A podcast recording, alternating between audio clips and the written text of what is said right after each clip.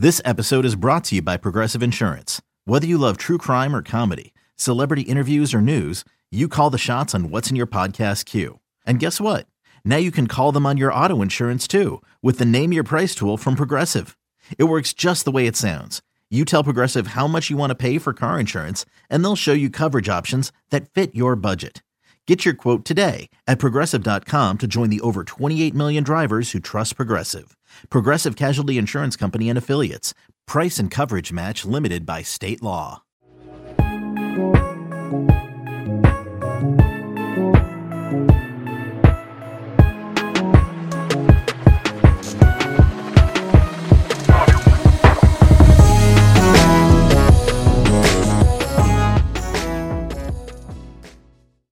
Welcome to the Deep Dives podcast here on the No Ceilings NBA Podcast Network. I am your host, Nick Agar Johnson, and I have back once again the conductor of chaos to take us on a tour around the world, Tyler Rucker. Tyler, how are you doing this fine afternoon?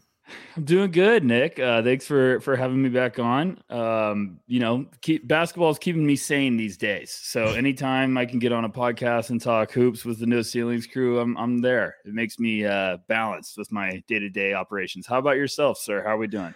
Well, it's certainly the closest to sane that I'm going to get when I'm talking about basketball stuff. So you know, I'll I'll take what I can get. exactly right. Yeah. So let's dive into our subject of today's deep dives episode. So, you recently wrote the latest article in your Around the World series on a prospect who I don't know. I felt very strange about. I've been really high on at times this season. I've been a bit more pessimistic at times this season, but he's certainly someone who has an intriguing package of tools, and that's really where to begin with Rayan Rupert, who was the subject of your latest around the world. So, I want to just sort of briefly get an overview from you. So, generally speaking, why did you want to write about Rupert for this latest article, and what did you see from him when you dove deep on the film for the New Zealand Breakers wing? Yeah, you know, everyone's been fascinated about Victor Wembanyama as the top international guy, and, and I've been kind of waiting for that next guy to make that statement, to make that leap, and kind of get everybody excited in the draft community. And Rupert was a, a, a name that was buzzing before the season started overseas. Um, was a really touted French prospect. Um, made the announcement he was going to go play with the New Zealand Breakers of the NBL and it got some people excited. And you're talking about a six six six seven wing, really lengthy. He's got a reported seven three wingspan. A lot of fun tools on both sides of the ball. Um, I even joked in my article. I was like, "This isn't the same old spiel of the the defensive specialist with the shot that's developing." I mean, yes, he is going to be that, but there's a lot of upside all over the place for this to be a special talent and Rupert, I thought was going to be the guy that started making some buzz. I thought he was going to start making a serious charge up some boards. Um, and then he had a wrist injury, which kind of sidelined him for a while. And I was like, okay, when he comes back, I think this is going to be the guy that, you know, we get comfortable with the draft season of like, okay, we start to get an, an, a feeling for all these prospects and where they should be. And then we fascinate with the new. And I thought when Rupert came back, if he started to put together some solid performances, this was going to be the guy that really made a charge. And um, I think Jeremy Woo, Sports Illustrated, we recently had on the No Ceilings podcast for home and away or, or draft deck, excuse me, Albert and Corey. But um, Jeremy Woo had him up in the lottery. I think that got it the attention of a lot of people in you know the draft community. So Rupert's starting to buzz. Um, he's starting to get the attention of a lot of people, and that was just why I wanted to write about him before that is I thought he was the guy that needs to be focused on when it comes to international prospects. It's interesting because the last time you were on Deep Dives, we talked about probably the other prominent international player besides Victor, of course, who, you know, we were thinking maybe might pop in Nikola Durisic. And it's interesting because they have exceptionally different games. Mm-hmm. And thus, you know, you're looking at them as draftable prospects for very different reasons. But you know, I do want to circle back to something that you put in the article slightly below your quote, which I was going to quote directly before you paraphrased it. So, you know, thank you for cutting me off by two minutes without having any idea that you were cutting me off. I really appreciate that. But, you know, there is a section that I wanted to get to here, which is basically where you did a side by side comparison of the first 16 games for a certain prospect in the NBL versus Rupert's first 16 games. And, you know, I looked at that stat line, that set of stat lines while I was editing the piece. And, you know, I get to the bottom section. It's like, player A looked a lot worse than player B. And then you get to the comparison at the bottom. Player A was Ousmane Dieng, who went 11th overall. So that kind of tracks with, you know, Woo having him as a lottery prospect, as you mentioned earlier. But it is really interesting to me because, you know, I tend to be someone who I wouldn't say overvalues, but heavily values prospects who have played in professional leagues as opposed to playing in college. And, you know, it's why I was so high on Nikola Jovic last year. It's why I was so high on Alperen Sengun the year that he came out. It's why I thought Luka was the clear number one prospect in his draft when he came out. You know, I tend to place a pretty high value on prospects being successful in professional leagues, you know, especially being successful in professional leagues as teenagers. And, you know, the thing with Ousmane Dieng that I had him as a late second round guy until I went back and watched the second half of his, you know, NBL season last year. And it's remarkable just the difference that it made between, okay, here's an 18 year old kid who looks lost out there versus, all right, you know, second half of the season, starting to figure stuff out, starting to, you know, get the shot together a bit, starting to have more opportunities and more success with the ball in his hands. It's definitely a path that Rupert could take over the final stretch of the season in the NBL. It it's funny when I was writing that piece, and I for everyone listening, I always love like when Nick gets to edit it because I know you're going to do a good job, and I know like also when I'm writing something, I'm like, okay, I wonder if Nick's going to be fascinated with this, if this is going to be a good one, he's going to comment on this. So thank you for That's that. But, kind. I appreciate you saying that. But well, I, I'm writing the piece, and in the middle, I go, wait, what did Dieng do last year? Like at this point, so I go back and look at the stats, and I was like, oh, whoa, that is interesting, and you know I was right there with you, Nick. I'm I'm the exact same mindset. Like I will always prefer. I love when guys are productive in college, but if you can have production in a professional league, whether it's you know the G League or overseas, just anywhere, going against guys much older, that that really tells something. Um, and, and I think that's where I'm at the point. Like Dieng last year, his first half of the season, and you go back and we said it on a lot of No Ceilings podcasts. I think the whole team said it. In every draft, if you ask an analyst around there, they're going to agree. It was a disaster of a first half of the season. I mean, it was just a guy who was lost. I had asked scouts around the NBA. I was like, what are, what are your thoughts about Dieng? There's like guys in a different world right now. And then all of a sudden, just the light clicked, and it was just like, whoa, okay, this is the guy that everyone was hoping to see. And then you see right now, Rupert's stats are a little bit better but the percentages are a little higher. You, the confidence is starting to really come together. And then he just had um, he just had one of his best games against uh, Melbourne United. He had like 12 points on five or six shooting. It was just you're starting to see that the confidence is rolling. And I think the Breakers do a good job of not over, you know, not throwing too much at a young kid that's trying to adjust to playing in in this league. And I think they get to one point in the year and they're like, okay, let's up the minutes a little bit. Let's let him run. Let's get him some some experience. And I think that's going to happen with Rupert this year. I think we're going to get to a point in the season where they're like, all right, let's let's let him run. Let's let him run wild. Let's let's see what we got. And he's just doing some really impressive stuff. And, and his last game was probably one of his best games of the year, but he's starting to put the pieces together. And if you just you're seeing all these flashes in different areas, which I know we're going to break down his game, but it's it's scary to imagine all of those flashes are actually like coming together. It's a it's a raw ball of clay right now and and you're seeing all these flashes and you're like whoa this doesn't look like just a defensive specialist. This looks like a guy that might be a, a really damn good player on both sides of the ball. So i'm excited to see so that's actually a perfect way to transition into what I wanted to talk about next, which was Great, the thing that I there you go, you nailed it. Uh, the thing that stands out to me most with Rupert, you know, you mentioned at the top of the article, and again, I'm going to you know paraphrase it because I didn't get to directly quote it because you cut me off, but you know. The idea of him being, you know, lengthy wing, great athleticism, defensive potential, needs to work on the shot. It's like, okay, you know, that's a profile that's relatively common. The first thing that stands out to me as being very different from that profile is him with a ball in his hands. I mean, every you know, you mentioned the flashes. Every once in a while, he just drives to the rim like you would expect. You know, you'd expect the point guard to drive to the rim, and he's a six seven dude with ridiculous length, and you know he gets all the way to the rim, and you know a layup that would be contested for a smaller guard is just completely wide open for him because he just stretches his arms out above everybody else and gets to the basket that way. And that's I think you know the reason why I had him in the first for most of the year, and the reason why I don't think there's a I think there's a decent chance that I will move him back into the first by the time we, you know, get to draft night or even earlier than that, honestly. But that's what really stands out to me is different from that archetype is his handle and how good he is at you know getting looks for himself at the basket. That's you know not something that you see that often from that particular prototype. It's usually just they get the ball and you hope that they can make that developing outside shot but you know you don't want that guy trying to drive to the basket. With Rupert, that's you know one of the skills that he has that could definitely be the primary factor in what he turns out to be as an NBA player. Because if he can build on those flashes, then that's a lot scarier than just your typical defensive specialist who you hope develops a shot.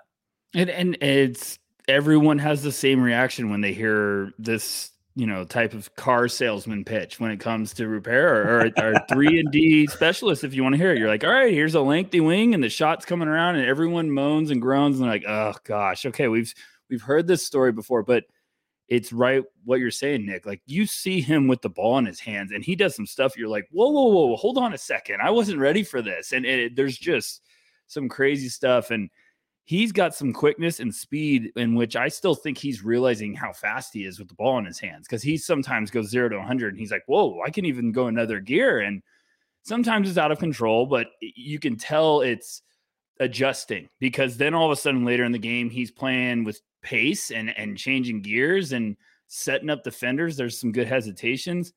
And like you say, he can get to the basket, finish around with length and and with touch. Like there's just some whoa, okay, there's this isn't just the okay if the shot comes around this is a 3 and D guy. This looks like a guy that's like no if the shot consistently comes around this might be an offensive force with some of the stuff he can do and there's just a lot of really fun stuff that's really coming together and he'll put it on the ground and and you know hit pull up jumpers off the move off the elbows like he comes off of screens he's just doing a little bit of everything and I'm really excited and I think I'm right there with you. I had him as like a first round guy. I had him as a late first round guy. After doing his deep dive and kind of seeing how everything's coming together, it's like, okay, we might need to start having a conversation about him going up now because the stats aren't going to be there. I mean, for everyone that's going to be box score chasing or chasing stats the whole year, you're not going to get it with Rupert because they're just on a, they have a bigger picture. They're developing a, a talent and they're trying to get him to play the right way. And he's playing in a tough league. Um, but if you're looking at the long term potential, teams are going to be seeing it and teams are going to be really excited. I always use De'Aaron Fox as my go to here, so I'm going to go with a different player to switch things up. It's, you know, the kind of thing where I felt like every once in a while I would see this with Jaden Ivey film where it's like he's just so fast that every once in a while he puts on the afterburn. He's like, wait, I can actually get all the way to the rim. Like I don't need to, you know, I don't need to Euro step around guys. I don't need to, you know, try and pull some crafty finish. I can no, I can just hit the afterburners and dunk all over this dude. And you know, every once in a while you see that with Rupert. And you know, the other thing too is, you know, again, the difference between him being a six six six seven wing with a ridiculous wingspan versus you know being a smaller guard is you know those finishes that might be contested layups through the big turn out to be you know no he just reaches over the guy. And you know that's the kind of thing where you combine that with his speed and you know we'll get into it in a bit. But you know with more opportunities with the ball in his hands hopefully we see more of his playmaking game and playmaking potential. But you know, with him just crashing to the basket is one thing, but I mean, if he puts together, you know, again, and this is where I reference De'Aaron Fox all the time, and we'll now use Jaden Ivey instead, just for you know the hell of it. But you know, the idea being that a lot of the concern about Jaden Ivey was what does this guy do when he gets forced off the three point line but can't get all the way to the basket, right? And you know, that's kind of what you mentioned with the pull ups with Rupert. You know, maybe the numbers don't look great, especially given that the first 16 games are going to be part of the numerical calculation, you know, even if he has a much hotter second half of the season. But I don't know. It's like sometimes these young players, you know, have the first gear and then it takes them a while to figure out how to shift to all the gears in between. And with Rupert, it feels like I see a lot of first gear and a lot of sixth gear. You know, it's like he'll have very methodical drives to, you know, the mid range where he might get a fadeaway or, you know, sort of get close ish to the basket, try a lay in, and then there'll be times where he just blows by everybody. And, you know, I really would love to see more of the intermediate speeds for Jaden Ivey and also for Rupert. you know, a little little further down the line in terms of development. I completely agree. And something I saw with him that, you know, this is still a guy that's 18 years old and, and, something that I saw with him that I loved. And I feel like the last episode when we, me and you talked about Durisic, I think we mentioned mature, the word mature like 48 times. We set a record on podcast. But um, something I saw with Rupert that uh, really impressed me and showed some maturity on the court was he had a lot of drives where he would try to blow by a guy and couldn't get around the corner just it was great defense, and he just brought it out and and just like okay, all right, I don't need to force this. I don't need to force this contested layup. Let me bring it out. Let's run our offense. And like three of the times on tape, off the top of my head, he got the ball back for wide open three. Like it, so, it was just that process of being like, okay, I pushed the ball up, I made the defense react to me. Let me back it out, set up our offense, and they ran a pick and roll, dish it out to him in the corner. He hits a wide open three, and it, it just that goes to show you also some maturity of uh, an 18 year old realizing like hey I, I can go to the basket and probably finish over this guy you know contested but i don't need to. I mean i can bring it out and play smart and let's get a good shot. And um, i just think there's a lot of stuff that's that's quickly coming together that might not show up on the box score all the time but you can just see on the on the floor that he's playing the game the right way and he's taking the right steps in the in the right direction when it comes to his development Speaking of taking steps in the right direction with his development, let's move on to talking about his shot now. Mm-hmm. Mm-hmm. And it's funny because you know because you sort of mentioned up top the Ousmane Dieng comparison. Yes. You know his three point shooting numbers look better in comparison because they're standing alongside someone who had an even worse time of it. But I think the difference there really is that you know Dieng was seen as someone who maybe could be a shooter, whereas Rupert was someone who you know, in FIBA play was basically just, you know, being given tons of room because nobody expected him to shoot at all. And that's something that he slowly added in. I mean, you mentioned the last game against Melbourne United. He, he hit a three off the dribble in that game, right? That's not something I expected to see in his developmental path anytime soon. That being said, the percentage is still an issue. And, you know, yes, there's the, you know, developmental idea of, okay, maybe the stats aren't there, but the shot looks like it's coming along the flip side of that, as you know, we did mention repeatedly in the Durisic podcast, along with using the word maturity seven billion times, is the idea that you know, okay, at some point, you know, if you're hitting ten percent like Durisic was when when we recorded that podcast, you know, or in in Rupert's case, you know, still twenty seven percent. You know, that's whole different world from twenty seven percent to ten percent. But I don't know. I mean, that's the kind of thing where yes, it's great that he's knocking down his free throws at an 82% rate. Yes, it's great that he's, you know, working on that three-point shot, getting more comfortable taking it, but ultimately, I mean, given the flashes we've seen from him, he'll need to be more consistent somewhere rather than just showing flashes. And if the shot can do that thing, great, but I mean,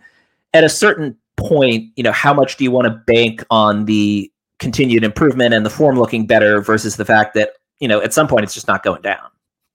Yeah, and when I wrote the article, he was averaging 6.5 points per game in 18.5 minutes with shooting splits of 35, 26, 82. And they've played a couple games since then and and he's he's on the right track. He's climbing. So now his shooting splits are 39 and 35 from 3. So he's he's going in the right direction. You want to see if he somehow ends the year where he's getting that three point percentage around 40% on a, a, large sample because he's playing limited minutes some games. And um, he's not always a guy that's going to take a ton of shots, too. He comes in, he plays tough defense, he does his role, he, he understands it. But um, I, I'm right there with you. I think the shot is really coming along in, in a serious way. And that's coming from um, I, I, remember this summer, me and uh, Metcalf on the No Ceilings pod, we were talking about his play in FIBA with France, and he looked like a guy that had a lot of special tools, especially on the defensive side of the ball. But he was like, okay, is the shot going to be taking that next step next year? And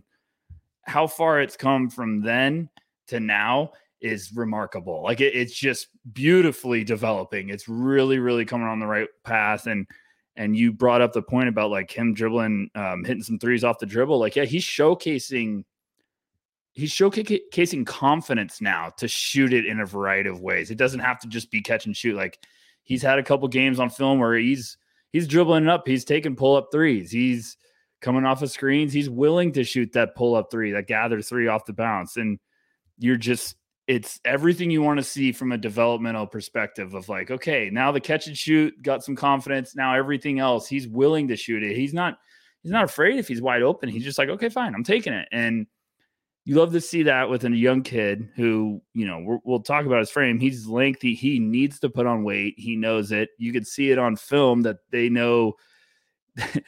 I, I, will talk about it later, but they literally try to run him through every screen in the world because he's just a pest and they know how skinny he is. But once his body develops and once he gets some upper body strength, I think that that shot, that percentage is only going to get better. I mean, as the partial free throw truther, I do have to mention that the 82% from the line is very encouraging. But yes, I mean, the other thing is, you know, we talk about this all the time, right? There's a huge difference in just being confident with the shot versus, you know, maybe you're a slightly better shooter percentage wise, but if you're not going to let it fly when you're when you get the ball and you're open from beyond the arc, then you know that doesn't really help a team spacing all that much. If you know, I will go back to the Rajon Rondo well this time because that's you know an easy one to make. Right? It's like okay, great, you hit 37 percent of the two wide open threes you took every game that you decided not to try and you know pass directly into an assist. Right? It's like okay, sure, that's you know nice to get that every once in a while, but in terms of the actual positive impact that it has on a team spacing, you know, you could easily argue that someone who's shooting 30% but taking five attempts per game is going to help the team a lot more because, you know, if you're just getting those shots wide open, then, you know, the defense isn't committing to you, right? There's no. There's no defensive pressure if they're just expecting you to pass the ball up every time you're open from deep, as opposed to with Rupert, It's like, okay, he hits it often enough, especially, you know, now that he's up that percentage slightly, he hits it often enough that we at least have to pay attention to him out there, right? And that's the kind of thing that you know gets a defense in rotation, as opposed to just, eh, he's wide open, we'll let him have it. And there's consistency now with his shot. Like his shooting form is showing consistency where it's like he's doing the same thing every time, and now you're seeing like he has a plenty of catch and shoot, confident, quick, and it's nothing but net. Like he's showcasing that it can become something you have to defend him out there. You can't just leave him wide open. And his teammates are also hunting him now. Like you'll see their their point guard runs pick and rolls. They're, he's going down right down the lane and he's throwing kickouts to the corner because he knows Rupert is wide open. And he's like, oh, yeah, that's a good shot for us. And um, it, it's just a welcoming development because now you're seeing you're also seeing he's hitting those shots and they were closing on him hard and he understands now like okay now i can attack. I can i can hit that elbow jumper. I can go to the rim. And he also has shown some playmaking flashes. So you're starting to see a multi-level scorer develop. We, we all of a sudden thought this was going to be this defensive lockdown guy that maybe could turn into a three-point shooter. And it's like no there's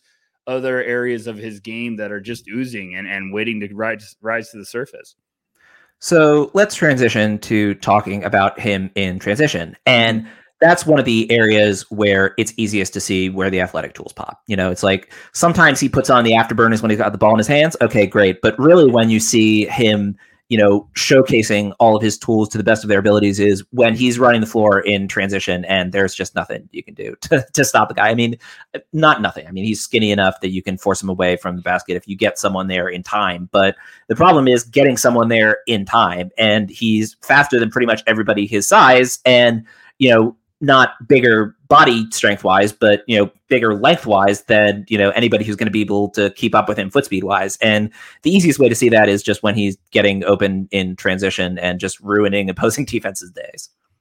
He's uh he's got the need for speed for sure. Um the only thing I will say is he he's starting to f- realize what he can do and what he can't do. I still think he's trying to figure out like I have this lethal speed. I need to figure out the, like you said earlier, like, oh, he has the first gear and the sixth gear. He needs to figure out two through five because in transition, he'll have some opportunities and he tries to get, you know, some Euros or some step throughs and he gets an extra step and they call him for traveling. And I think he, he sees it on his face right away. He's like, okay, like, come on. Like, it's almost like he, his, his mind knows what he's wanting to do, but his body's got to catch up to speed. And sometimes he's going out of control too fast. Sometimes he calms down and he it's beautiful.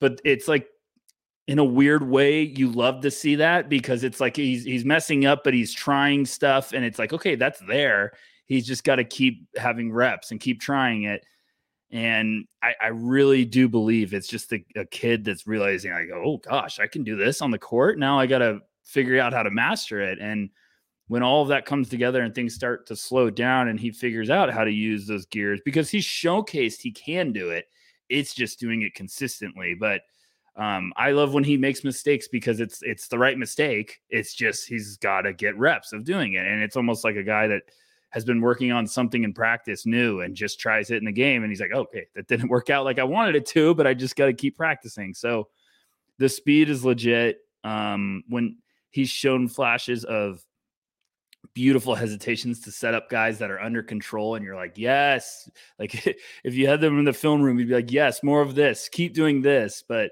he's also had instances where guys try to go stride for stride with him and he just blows by him because he's got that ability to to have that elite top end speed. He's just got to figure out a way to master it and and understand how to use various speeds on the basketball court.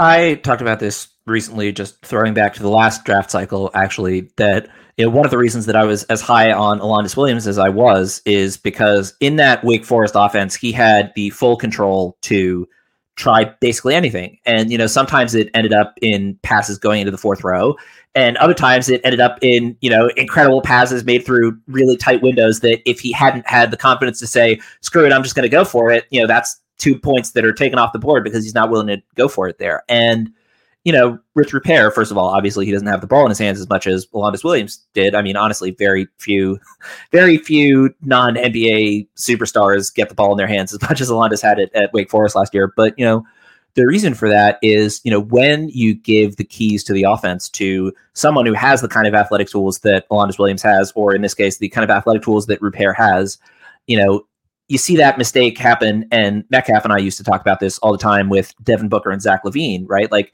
if you let the young guy make enough of those mistakes, eventually he's going to get to the point, you know, it's pattern recognition at a certain point, right? Like, okay, I've seen this play four times already because, you know, I was given the ball in a high pick and roll, and this is what the defense did. And you know, the first three times I tried to force my way through the defense, and it did work. The fourth time I kicked out to the corner. So okay, fifth time around, I'm going to kick it out to the corner because that was that's what works. And if you don't have those reps with the ball in your hands, you're not going to you know get that experience in trying to see those windows as a play creator. And with Rupert, you know, it's similar to what we've already talked about with you know him slowly getting comfortable sort of switching between gears as opposed to just full speed or no speed right? But you know that's the kind of thing too where the fact that he's allowed to make these mistakes is hopefully going to mean that further down the line developmentally you know is the kind of thing where he's seen the situation before because he was allowed to see the situation before as opposed to just you know he tries to make a read and the coach says no you're pulling you out of the game sending you to the bench because that was you know that was too much. He's not hopefully he can get enough of those opportunities that you know he'll have those pattern recognition moments where okay this is something i've seen before this is how i counter it. I think you can't grow unless you mess up. Like uh, if you don't try something you're never going to be able to learn it. And that's exactly what it's like with an 18 year old in the nbl i think the breakers are showing they have such a good understanding of how important confidence is to to a young talent. Like we saw with Dieng last year. He was just struggling, but they weren't they weren't overfeeding his minutes. They were trying to, you know, install some confidence. And when it was time for him to get more minutes, because all of a sudden things were clicking and he was feeling better, then they they gave him more minutes. And, and you're seeing that with Rupert. Like if he didn't get hurt, we might have been talking about him a month or a month or two ago of being like, whoa, he's really starting to click because he was starting to to to come alive and really show some stuff. And then he just had that wrist injury and was out. I want to say like a month or so. Um, but he just came back and and just had his best game. So all of a sudden he's starting to really roll. And, and I think this is only going to be the start. You know, I think he's going to continue to get more playing time and maybe we get more on ball reps because he's shown some stuff with the ball in his hands when it comes to running the pick and roll and making the right reads, like beautiful playmaking flashes.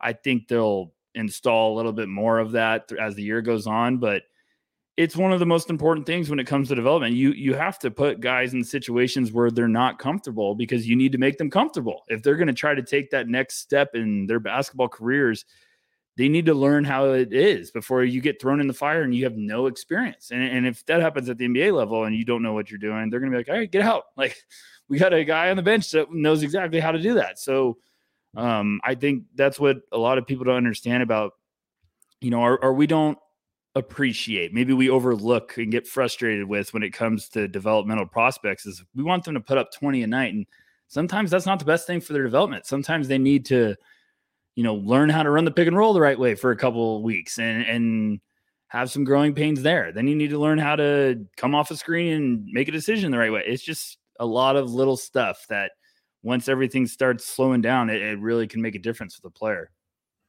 So let's now move on to the highlight part of the Rayan Rupert experience. So, first of all, very glad that you made a New York is the city that never sleeps reference. I very much appreciated that. But I do want to sort of say that the reason that I had him in my first round for the majority of this draft cycle so far is because of the defense. And I mean, that's the kind of thing where, you know, honestly, he needs to do more than just be a defender to stay on an NBA court. I mean, that's, you know, abundantly obvious, but, you know, just just to sort of state the obvious to get it out of the way here, but man, I mean, you know, there's flashes on the offensive end, but the defense is really where, you know, if you're going to do the sell me on Rayan Rupert, you know, the the defense is really going to be the part of his game that's, you know, first of all, the most NBA ready right now, but you know, second of all, the place where it's more consistent, I think, than the offense. You know, the offensive end is like you're seeing flashes, you're getting excited about the flashes. The defensive end is where you're like, wow, this guy could be something really special sooner rather than later.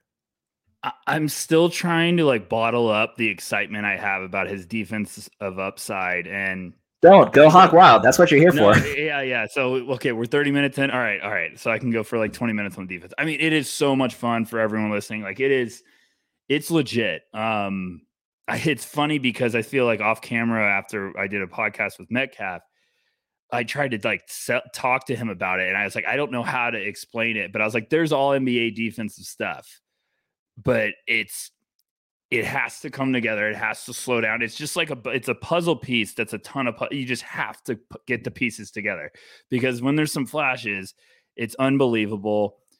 You could tell he wants to just ruin people's lives on the defensive side of the ball, which is so awesome.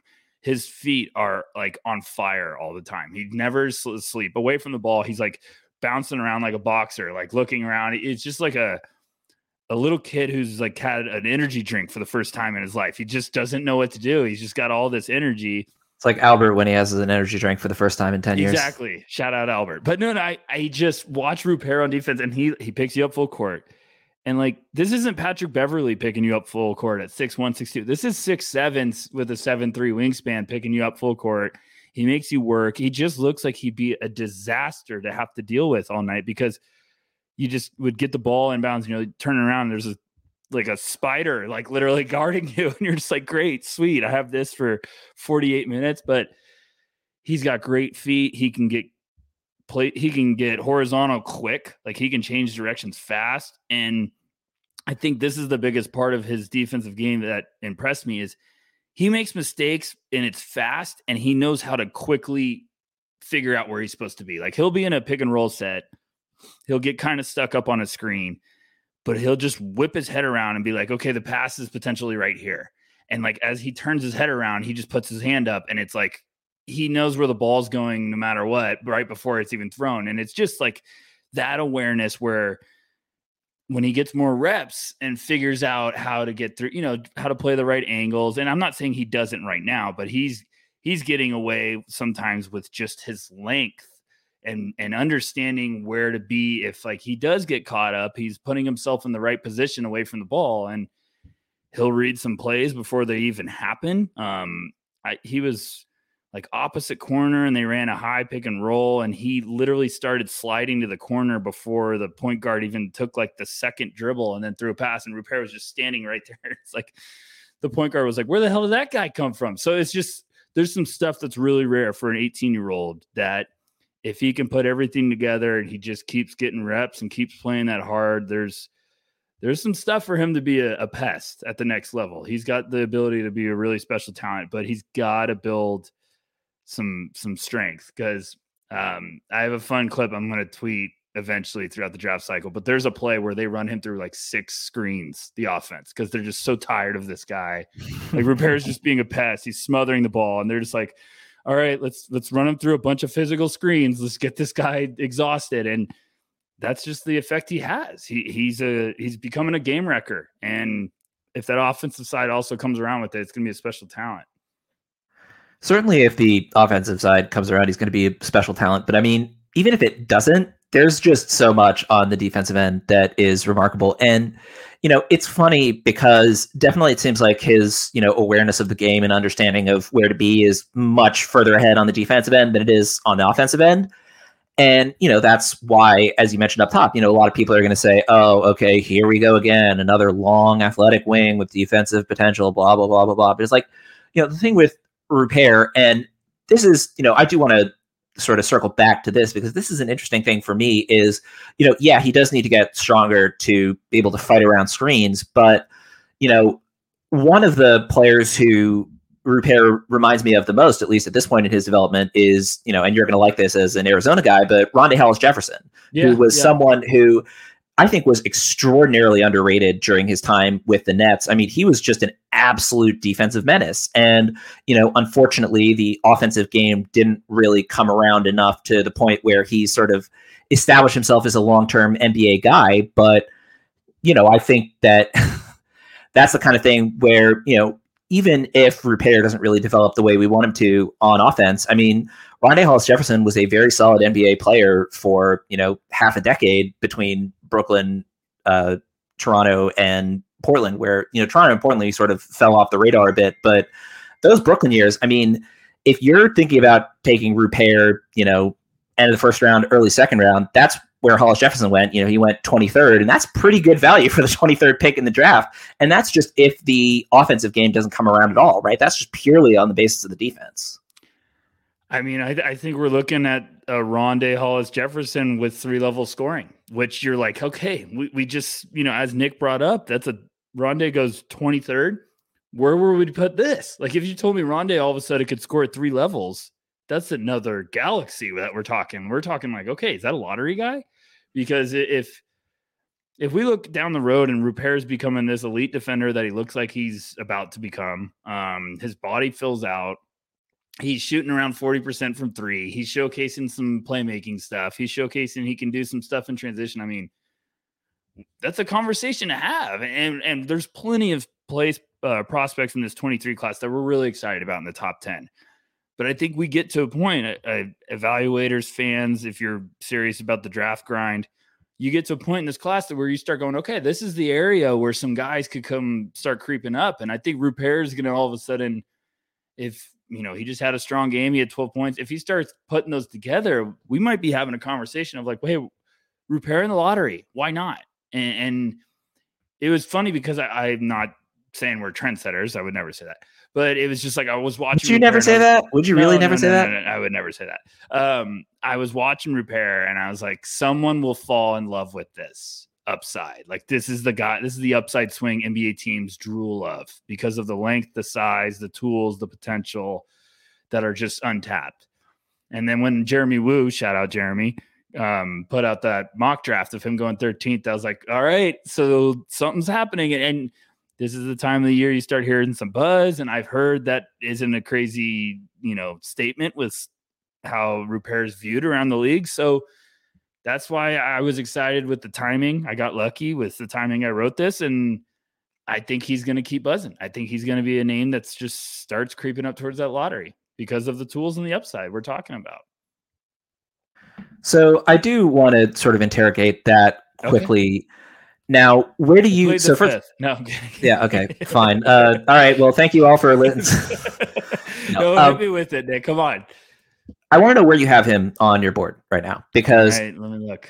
Okay, because I have him 41, and that's a very significant drop from where I've had him most of the season. And you know, honestly, I think a lot of that is just guys jumping him rather than me feeling like, oh, you know, I'm, I don't know. I mean, there were stretches where I was definitely disappointed. And obviously, him falling from first round to, you know, in the 40s is a pretty steep drop. But I don't know. I mean, it's hard for me to have him that low, but I also feel like, you know, I don't know. I'm finding it difficult to see a world where I boost him into the lottery in this class. But I think there's also a world where, you know, and I've said this multiple times about Julian Phillips, but, you know, there's a world where we look back on this draft in five years and say, wait, how the hell did he go, you know, fill in where he actually gets drafted? Right. And that's, you know, that's where I really struggle with it is like, you know, there are some guys who like Colby Jones. I don't think I'm going to be upset with where I have him. And, you know, if he ends up being a top 10 talent in this class, I was like, okay, you know, there was, there were reasons to think that he had the potential to be a really productive guy. But if, you know, if I think that he's a solid late first, early second guy and he ends up going earlier than that and is a good pick at like 13, you know, that's the kind of thing where, okay, you know, I see that, I get it, right? With Rupert, like, I don't know, it's like if I am a team in the late first and there are a bunch of guys I might want to take a chance on, you know, he's probably pretty high up that list, but lottery is rich for me, and I think he's going to have to do a lot down the stretch of the season for me to feel tempted to put him in that basket, given the rest of this class. So I'm right there with you. I completely agree. Um, Rupert seems like a guy that if he goes in the lottery, it's going to be someone saying we love him too much. We're not risking like you know we're we're we're in love with them. We don't care. Um, we're not going to risk trading back four spots to try to draft him later. Like we just you go get him. You, you go get your guy is what I always say. So, which um, side note is basically what the Thunder did with Ousmane Dieng last season. exactly, and the Thunder did that with Jalen Williams. They were like, "Hey, no, this is our guy. We got him." So some teams I think will be like, "Hey, we love Rupert. We don't care where we're drafting him." Um, I had him. I haven't updated my board. I promise. I had him at 21 on our last um, installment. Looking at my board now, um, lottery would be rich for me. I've got some guys I need to move up. I've got some guys move down, but I, like I have Colby Jones, late teens, early 20s. That's probably the area that I'm going back and forth when it comes to like trying to move Rupert into the top 20. But there's some guys that are ahead of him that I really, really like. So like that, that's just this draft class. You're getting into some territory where I would be in the exact same boat as you. I would be like, hey, uh, I'll be fine. If I have him there and he goes much earlier, I'm completely fine with that. I, I would sleep like a baby still, but he's just one of these guys I think NBA front offices are going to be extremely high on because front offices love to chase potential. They love the guys that aren't fully developed. And and that's why they obsess over youth prospects. If you're 18 and I think he's gonna be turning 19 right before the draft. So Rupert is gonna probably have plenty of fan, or fans in front offices, and they're gonna see an unfinished product that they're just waiting to unlock. And um, that's just one of those guys. I always feel like there's a guy that gets drafted without the production. I feel Rupert could be at the top of that list. And I mean, sometimes those guys are Giannis, and sometimes those guys are Jarrett Culver, right? Exactly, exactly. too soon. No, just kidding. Still too soon. yeah but no, I mean, you know, I guess where I'm at with it is like I'm f- pretty confident that you know, first of all, I'm pretty confident that I'm going to have him higher than 41st by the time we get to the end of the draft cycle. But second of all, and more to the point, I think that you know, of all the players on my board, he is one of the guys who has the highest chances of just going way ahead of where he is on my board and i'm just going to be comfortable with that right it's like i'm not you know fully bought in enough to bump him as high as where he's probably going to go because a team is probably just you know going to take a swing on him somewhere. And you know i tend to be someone who thinks that you know picks 20 through 30 you know a lot of the times are playoff teams. Who need one more guy for their rotation. And you know either you take a home run swing there or you take sort of a solid single slash double. And i tend to you know, in most cases prefer the solid single slash double because usually that's a team that just needs one or two more guys. And you know, better to just get that guy rather than say, okay, we're going to take a wild swing and see where it works out. The flip side of that, of course, is, you know, if you're a team that's like, you know, say a fifth seed ish team and you just need one more star, right? Like your rotation is fully fleshed out. You know, the Grizzlies are better than this, but you know, you could argue that say the Grizzlies like two years ago, well, not two years ago, but you know, the Grizzlies yeah. before you know the past couple of years where they've yeah. been much better than that, but you know, okay, we need one more star guy to have alongside Ja Morant you know, and we have like 11 guys in our rotation and two more guys in the G League that we really like, maybe that's the team that, you know, okay, go ahead, take the swing on a superstar. But I don't know. It's like, I feel like Rupert is going to be one of those swings. And if it's a swing by, you know, a lottery team that's going to have, you know, playing time and room for him to grow, then I might not be comfortable with him going that high, but that might actually end up better for him than he goes in the 20s to a playoff team that wants him to contribute sooner rather than later, and he doesn't get the developmental time he needs, right? The flip side of that, of course, is, you know, if he goes to a team where, you know, okay, your first year in the league, you're going to be a 10, 15 minute game defensive specialist, and we let your shot come along slowly. We let your playmaking game come along slowly. Maybe that is the best situation for him, but, you know, I feel like he's going to need a lot of minutes especially you know his first couple years to develop into the kind of player that we hope he can be and you know it's going to be a matter of where he's going to get those minutes and where they're going to be the most useful for him I, I, you put that beautifully i love that because I, I really do think he's going to be a swing. It's just depending on what type of swing you're going to take. Um if teams are getting towards the end of the lottery and they're not in love with like a potential star upside, they might be like, "Hey, Rupert's a worthy swing for us because he could become something special." Um, if a team has the luxury of like, "Hey, we're on the climb," um, we we're like you said, the, we're a fifth or sixth seed, but we need one more guy that potentially like we draft this guy and all of a sudden he clicks and we're like, okay, now we're really cooking with some stuff you know, maybe Rupert is viewed as that, you know, that connecting star piece, like if you want to put it that way. We everyone views connectors in different ways. I think if you get a connector, you're drafting an unbelievable asset. And I think Rupert could be that. Because if you if you put him on a team where he doesn't need to be the offensive focus, he doesn't need to be the first or second guy, but you add him on early and you're like, hey, be a spot up guy, attack the rim when you can, play great defense. You got something special. Um, and then if you get, I mean, if you get to a point in the first round and Rupert was on the board, I think you'd be doing backflips in the war room if you're a certain team because it's just a really special upside. But I'd love for him to go to a team that is patient and is doing exactly what the Breakers are doing right now. Like install confidence, be patient. Like we saw Shaedon Sharpe with the the Trailblazers this year. They're slow it down, bringing it, bringing them along the right way. They're not forcing them to to be playing extended minutes all the time and growing pains. Like you can live with growing pains. So you never know. And this is also a guy that ends up somehow going to the Thunder, and the Thunder just keep adding riches to the roster. So there's a lot of fun teams that this guy could go to. Um, and I just think Rupert is going to be a special talent that everyone knows Victor's probably going to be another one pick. But now we're at a point like, okay, who's next? You know, James Nnaji, Nikola Durisic have been the guys that got some early season buzz. And I think Rupert is the one now. I think Rupert is the guy that's going to be potentially the, I mean, looking at my thing, unless I'm forgetting someone, I think he's going to be the second international guy off the board, probably. Yeah, I mean, he's the third international guy on my board behind Wemby, obviously, and Durisic. But I think the odds of Rupert going first round are higher than the odds of Durisic going first yeah. round like even though I personally am more bought in on Durisic, I also recognize that you know the reason I buy into him is because I you know tend to fall in love with big men who can really pass and potentially shoot, whereas you know Rupert is a different kind of prospect, and therefore.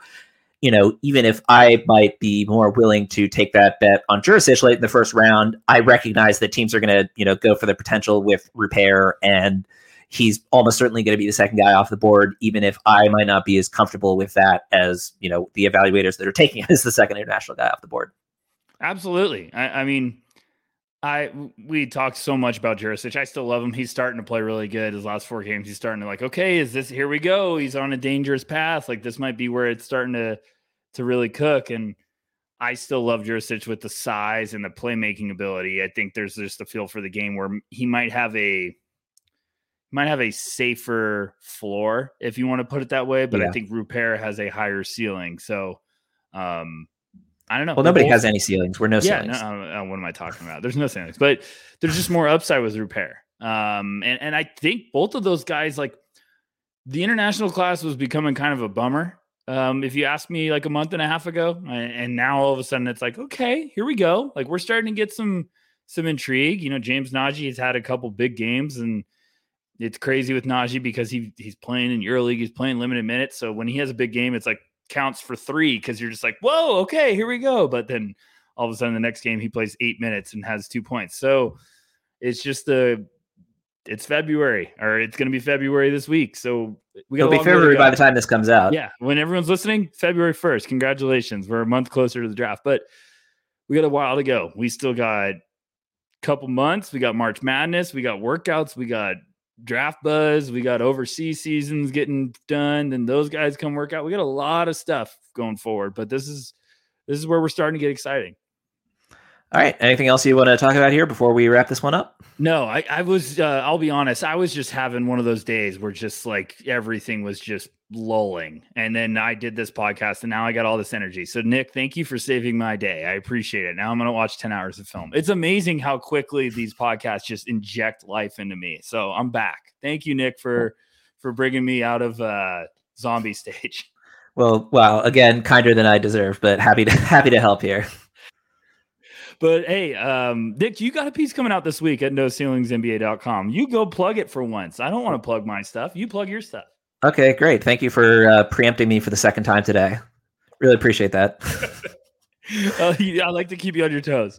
Yeah, well, you succeed. Um, yes, I do, in fact, have a piece that will be going up on NoCeilingsNBA.com the day after you listen to this podcast. I'm doing a sleeper deep dive on Donovan Clingan, who is someone who doesn't get very much playing time, but when that dude steps on the court, you notice that that dude steps on the court, and he's someone who I've just had a ton of fun watching this season. You know, I watched a lot of UConn when I was writing about Jordan Hawkins earlier this year, and you know, Clingan was one of the guys who stood out to me on that team. Was like, wait, why does this guy not get more minutes? So I'm really excited to dive deeper into the film for him. He's someone who's been a lot of fun to sort of notice on the periphery of, you know, watching for other prospects. So I'm really looking forward to that one.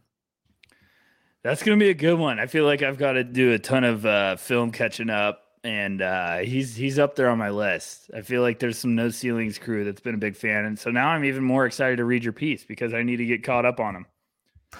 All right. Well, thank you again for the compliments to close it out. Appreciate that. so he is Tyler Rucker. You can find him on Twitter at Tyler underscore Rucker, at Backcourt V, or at No Ceilings NBA, depending on which of his burners he's active on at the moment. And of course, you can read his most recent Around the World article on Rayan Rupert that is up on NoCeilingsNBA.com. And as always, you can find Rucker on the Friday show with Tyler Metcalf. So please check out the No Ceilings NBA podcast network and check out that Friday show. If you've been enjoying the podcast, please take the time to leave a rating and or a review on whatever podcast player you might be using. That is always greatly appreciated on our end. And if you have any feedback on the deep dives portion of the podcast, feel free to reach out to me either via Twitter at NBA Johnson or email nickaj.nba at gmail.com. And as always, thanks so much for listening.